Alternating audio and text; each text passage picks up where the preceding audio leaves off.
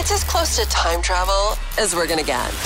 This week in music history with Marty Miller. Hello, and welcome to another week of our podcast. And this time we're taking a look at the week of February 20th until 24th. Jeez, it's nearly time for the summer holidays, and Christmas will be around again before we know it. Birds on guitars and on drum cymbals, but it's not what you think. It happened this week in music history in 2010. The greatest metal album ever arrives in 1986. Would you agree with that? And Dolores O'Riordan in trouble this week, seven years ago. This week in music history.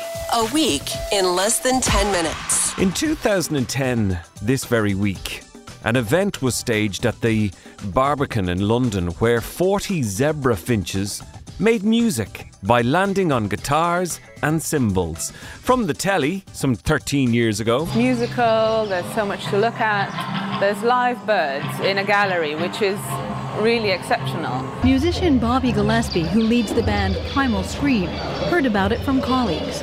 The birds are they're probably better musicians than most musicians. Gillespie thought this would inspire his children. It could encourage them to think that, you know, anybody can make music. You know, even like a, a little bird jumping in a, a an electric guitar, you know. 1986, Metallica gave the world their third album, the highly influential Master of Puppets. Now, a lot would say that this was the best metal album of all time. Would you agree? It was also the last Metallica album with bassist Cliff Burton on. And of course, it gave us. To 2014, a statue of a weeping Kurt Cobain was unveiled in Aberdeen, Washington, which was the hometown of the late Nirvana frontman. The statue saw Kurt Cobain crying a single tear. And do I detect a sense of distaste from this television anchor? Kurt Cobain, the lead singer of Nirvana, was a well known heroin addict who shot himself nearly 20 years ago. Tonight, his hometown of Aberdeen is honoring him. South Bureau Chief Drew Mickelson is live at the Kurt Cobain Day celebration that some in Aberdeen say should not be happening. Just about to unveil a new statue of Kurt Cobain. Some folks would like to hide that part of this town's history, but not the mayor. He says now is the time to celebrate this controversial rock star. Zipping through a week in a matter of minutes. This week in music history, the podcast. Having a birthday this week from the band The Stranglers, the brilliant Jean Jacques Burnel. In more recent years, whenever the band would go out and gig, well, it was a slightly quieter affair than those very early days. Um, well, it's yeah, it's less it's less mental, it's less violent. Uh, we don't get picked on uh, anymore or attacked, and uh, because people come to see us for, well, I, I suspect they they know what they've got a better idea of what to expect than in days past. Imagine this 1967. Pink Floyd are working on their debut album, The Piper at the Gates of Dawn, at Abbey Road Studios in London. Also in Abbey Road, and at this very, very time, in 67, recording the giant piano chord for the very end of A Day in the Life.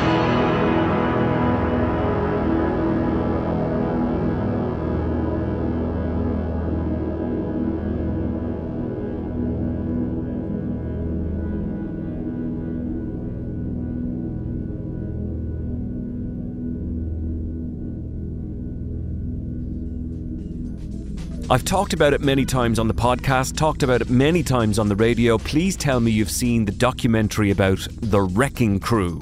This was the band of session musicians who played on just about every record you ever loved from a particular time period. But in 2012, this week, the session player Billy Strange died at age 81. It's a great story here about his work on Elvis Presley's A Little Less Conversation. They put it out as a single, and I think it got as high as 20 on the charts and then died. And I didn't hear anything about the song for, what, only 40 years or thereabouts, watching Ocean's Eleven George Clooney, and she elbowed me and said, That's your song. It was used in the World Soccer matches. It had been, they had forced the release of the remix, and it was number one in the world. Worldwide, not just number one in Europe, but worldwide. And I hadn't even heard it until she told me about it. Speaking of Elvis Presley, in 1972, this week, after nearly five years of marriage, Priscilla Presley moves out. The divorce came in 1973. Priscilla remembers. And I realized that I don't know who I am. I mean, my my considerations were his considerations. My fears were his fears. My likes were his likes.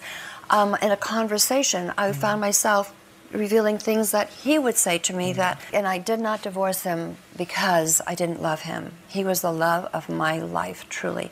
If anything, I left because and I still loved him. I needed to find out what the world was like, really. It was one world. And to 1985 we go when the Smiths scored their first UK number one album, Meat is Murder. And back in 1985 and on the telly. The Smiths in rehearsal for their tour, which begins next week.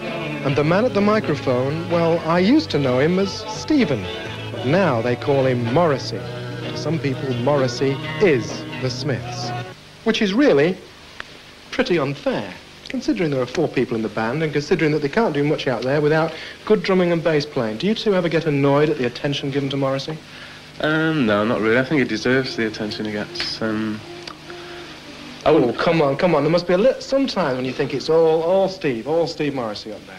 Do you never feel Well, we know that we're appreciated, so I mean, but I mean, obviously, if we, if we don't do interviews and we're not on the TV like every hour like Morrissey, then This Week in Music History, the podcast. In 1975, Led Zeppelin gave the world their sixth album, Physical Graffiti. Recording sessions had been slowed down because John Paul Jones had said, I think I'll quit the band. There's a nice gig going as choir master at Winchester Cathedral. So he took some holidays and said, No, I won't take the choir master's gig. I'm back in form. I'll, I'll stick with Zepp for another little while. Mind you, it was hard work being in a band like Zeppelin back then, as Jimmy Page tries to convince us. Say one week, we'd probably have five shows in it. And each of those shows would be minimum of three hours long. Uh, that's some serious workout, both, both musically and physically.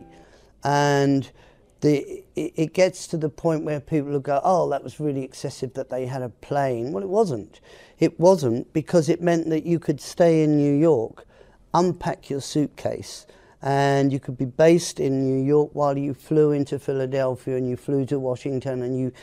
It was uh, quite a workout. Finally, seven years ago in 2016, Cranberry singer Dolores O'Riordan was ordered to give six grand to charity after headbutting a guard on being arrested at Shannon Airport two years previous when taken off a flight after an air rage incident. On the TV in the US, Singer Dolores O'Riordan was arrested following a flight from New York to Ireland after she allegedly assaulted an airline staffer and then she headbutted the cop who tried to arrest her. The 43 year old singer was removed from the plane after it landed at Shannon Airport. She was taken to a local hospital but is still in police custody. And that is a look at this week in music history from February 21st until 24th. My name is Marty Miller. Thanks a lot for checking out the podcast. Tell your friends, the more the merrier. It's a week in less than 10 minutes, always. This Week in Music History, a week in less than 10 minutes.